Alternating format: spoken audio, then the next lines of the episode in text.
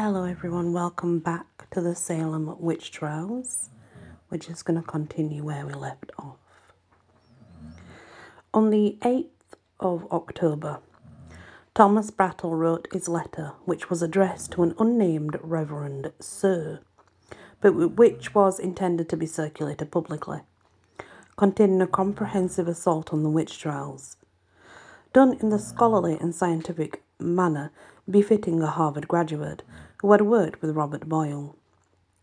Like his contemporaries, Brattle believed in the existence of the devil and witches, but questioned the use of spectral evidence and the touch test.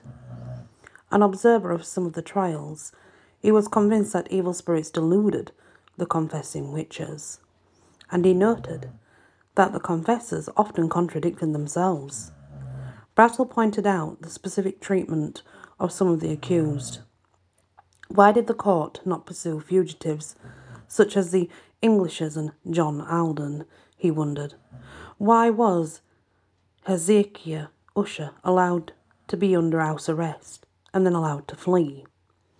If he may be suffered to go away, why may not others? If others may not be suffered to go, how, in justice, can he be allowed herein? While noting that there was still some support from the trials, Brattle documented the growing unrest in Massachusetts with the proceedings.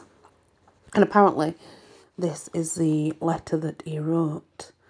The Honourable Simon Bradstreet, Esquire, our late Governor.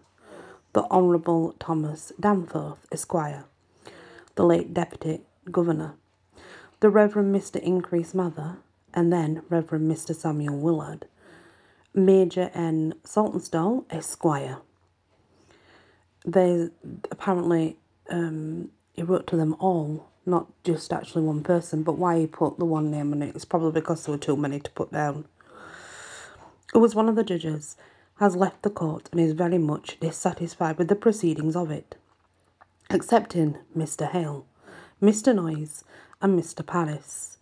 The reverend elders, almost throughout the whole country, are very much dissatisfied. Several of the late justices, Thomas Graves, Esquire, and Byfield, Esquire, Francis Foxcroft, Esquire, are much dissatisfied. Also, several of the present judges, and in particular some of the Boston judges, were resolved rather to throw up their commissions than be active in disturbing the liberty of their magistrates subjects merely on the accusations of these afflicted, possessed children. So, what that says is they were now finding it hard to have to sit there and condemn them to death for the sake of children saying spirits were attacking them because that's basically how it all started.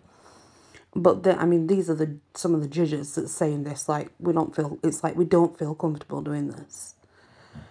Amid this growing clamour for the trials to end and questioning the methods, only Cotton Mather's, the wonders of the invisible world, defended the actions of the government. The book was written quickly and rushed into print to try to buttress the government by endorsing the actions of the judges, though some of the judges' methods might be disputed. The younger Mather insisted there was no clear precedent for their actions. To prove this point, he discussed at length the influential writings of Gaule and other English witchcraft experts. He also cited recent precedent for executions by discussing two relatively recent outbreaks in Europe. The sixteen 1662 Bury St Edmunds obviously trials resulted in convictions and executions of two elderly widows from Lowestoft, Suffolk, on 13 counts of witchcraft. In these trials, spectral evidence had been accepted by no less an authority than the eminent Judge and Chief Justice of the King's Bench, Sir Matthew Hale. Matthew also cited the trials in Mora, Sweden, in 1669 70, which bore a strong resemblance to those in Salem. The younger Mather wrote the book at the request of Governor Phips, so he had the active support of the judges and worked with the court cleric, Stephen Sewall, to get access to all the trial transcripts. Yet, his book focuses on just five of the 19 executed. Officials insisted that he include George Burroughs, to which Cotton added Bridget Bishop, Martha Carrier, Elizabeth Howe, and Susanna Martin. Mather chose these cases with great care, and as part of an effort to defend the use of spectral evidence. All had been accused of maleficium, harmful witchcraft, by numerous people, and all but Martin had been accused by confessed witches. Not only were these executions among the last controversial, but they relied far less on spectral evidence than other Salem trials. Thus, Mather minimized the impact of spectral evidence. He also was selective even in the discussion of the cases. For example, he failed to mention Elizabeth Howe's supporters, including Deborah Hadley, who had known Elizabeth for 24 years and found a neighbourly woman conscientious in her dealing faithful to her missus and Christian like in a conversation. So he found she found her to be a very um, good wife and also went to church and was very much Christian.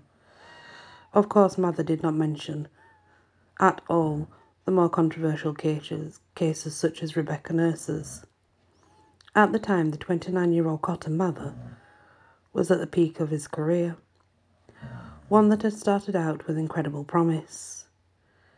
He graduated at 15 from Harvard, the youngest in its history, and was a brilliant intellect who would eventually master seven languages.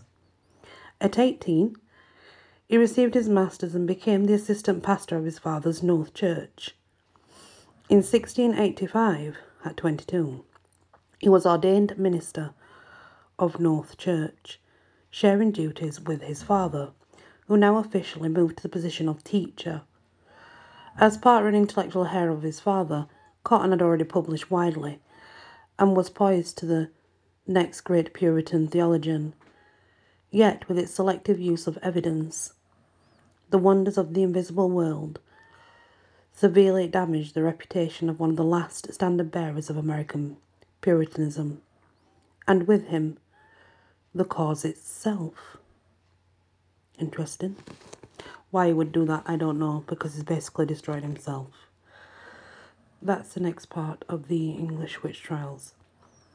Um, I'm not going to do any more tonight because I'm not well enough to. My breathing's not quite right at the minute. You probably can hear it in my recording. I've noticed it as I've been recording that it's not quite right. So I'm going to leave it there for now, guys, and continue next time. Many blessings.